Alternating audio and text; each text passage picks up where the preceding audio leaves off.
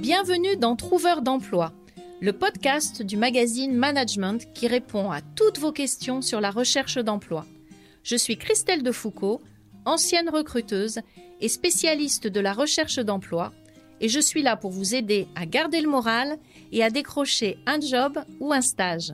Aujourd'hui, nous allons parler de est-ce que c'est encore utile? une carte de visite Trouveur d'emploi, le premier podcast qui vous aide à trouver un emploi. Un programme du magazine Management animé par Christelle Defoucault. À l'ère des réseaux, du numérique, beaucoup ne voient pas l'intérêt de ce petit bout de carton et surtout deux populations qui l'utilisent très rarement. Alors d'une part, les chercheurs d'emploi, d'autre part, les étudiants qui cherchent euh, des stages, des alternances ou aussi des emplois. Et je trouve ça vraiment dommage parce que les chercheurs d'emploi, du coup, je les ai interrogés, je leur ai dit mais pourquoi est-ce que vous n'avez pas de carte de visite? Est-ce que vous savez ce qu'on me répond à chaque fois? Ils me disent ben, je n'ai pas de carte de visite parce que je ne fais pas partie d'une entreprise.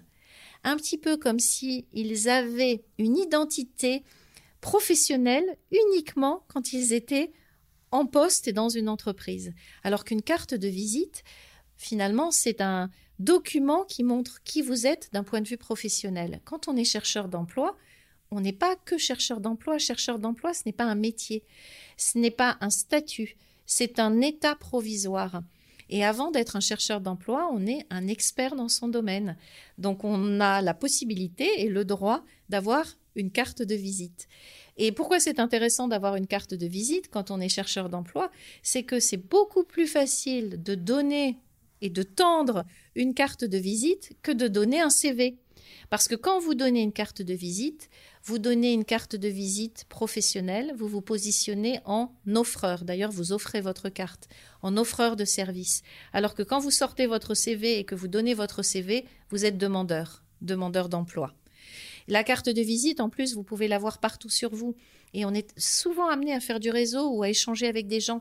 On peut parfois, dans une queue, dans une boulangerie, rencontrer quelqu'un et échanger avec lui et se rendre compte qu'on cherche un job et que lui-même peut-être peut nous aider. Et à ce moment-là, on sort la carte de visite. Et alors c'est aussi valable pour les étudiants parce que quand je dis ça aux étudiants, ils ont l'impression que je leur sors un document de la préhistoire. Hein. C'est tout juste si je leur dis pas de graver leur nom sur une sur une plaquette en, en pierre. Mais euh, donc c'est vrai que la carte de visite c'est un, un truc de vieux comme disent les jeunes. La carte de visite existe depuis 150 ans, donc c'est vrai, mais elle a un réel intérêt. Alors pour les jeunes, pour les étudiants, bah, ça peut être euh, à l'occasion, je sais pas, ils écoutent, euh, ils sont euh, face à un conférencier. bon, le conférencier les intéresse, ils vont le voir à la fin de la conférence, ils donnent leur carte de visite. Lors d'un forum emploi, quand il y a une réunion réseau, un enseignant voilà, je donne une carte de visite parce que je suis un professionnel ou un futur professionnel et pas parce que je cherche quelque chose. La carte de visite permet aussi de faire connaissance. Et quand elle a été créée il y a 150 ans, c'était dans ce principe-là. C'était pour faire du, relationnel et euh, j'allais chez quelqu'un la personne n'était pas là, je laissais ma carte de visite et en retour, quand elle venait chez moi, elle me laissait la sienne et les échanges se faisaient comme ça. Et donc, en recherche d'emploi et dans le business, les cartes de visite fonctionnent toujours.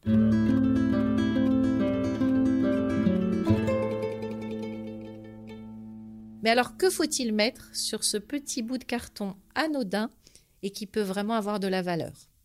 Alors voilà mon conseil. Je ne dis pas que c'est une vérité, mais en tout cas, c'est ce qui marche. Sur une carte de visite, vous mettez votre prénom, votre nom, mais surtout une photo. Parce que il n'y a rien qui ne ressemble plus à une carte de visite qu'une carte de visite. Alors que si il y a votre photo, la personne, quand le soir elle va vider ses poches, va se rendre compte tout de suite à qui appartient cette carte de visite. Et très vite, elle va pouvoir faire le lien entre votre nom, votre prénom, le lieu de la rencontre. Donc le prénom, le nom de famille, votre photo, plutôt une photo professionnelle, pourquoi pas d'ailleurs celle de LinkedIn, une photo souriante surtout, et sous votre prénom et votre nom, un intitulé de poste ou alors un intitulé de secteur. Par exemple, moi j'ai des étudiants qui me disent ah ben non, je ne vais pas mettre euh, chef de projet marketing parce que je ne le suis pas encore et que je cherche un stage. Pourquoi ne pas mettre tout simplement marketing ou gestion de projet marketing? Si on ne veut pas mettre assistante euh, ou assistante de direction, mettre assistana. Si on ne veut pas, parce que j'ai eu le cas avec un étudiant dernièrement qui me disait, mais moi je ne suis pas encore community manager. Pourquoi ne pas mettre community management? Ça, ce sont les deux options. Soit le métier, soit le secteur. Le numéro de téléphone portable, c'est suffisant. L'adresse mail, c'est suffisant. Et pourquoi pas le lien vers euh, le profil LinkedIn. N'oubliez pas aussi, pour ceux qui sont friands de ça, de mettre un QR code parce que euh, il y a des personnes qui euh, peuvent scanner des QR codes et à partir du QR code, vous pouvez avoir d'autres informations qui concernent le candidat, qui vous concernent. Donc, sur une carte de visite, on peut tout à fait mettre un QR code. Il y a des cartes de visite qui sont très peu chères, qu'on peut faire soi-même. Ce qui est important, c'est que la matière ne soit pas plastifiée, mais permette de prendre des notes, que ce soit pour nous ou pour l'autre.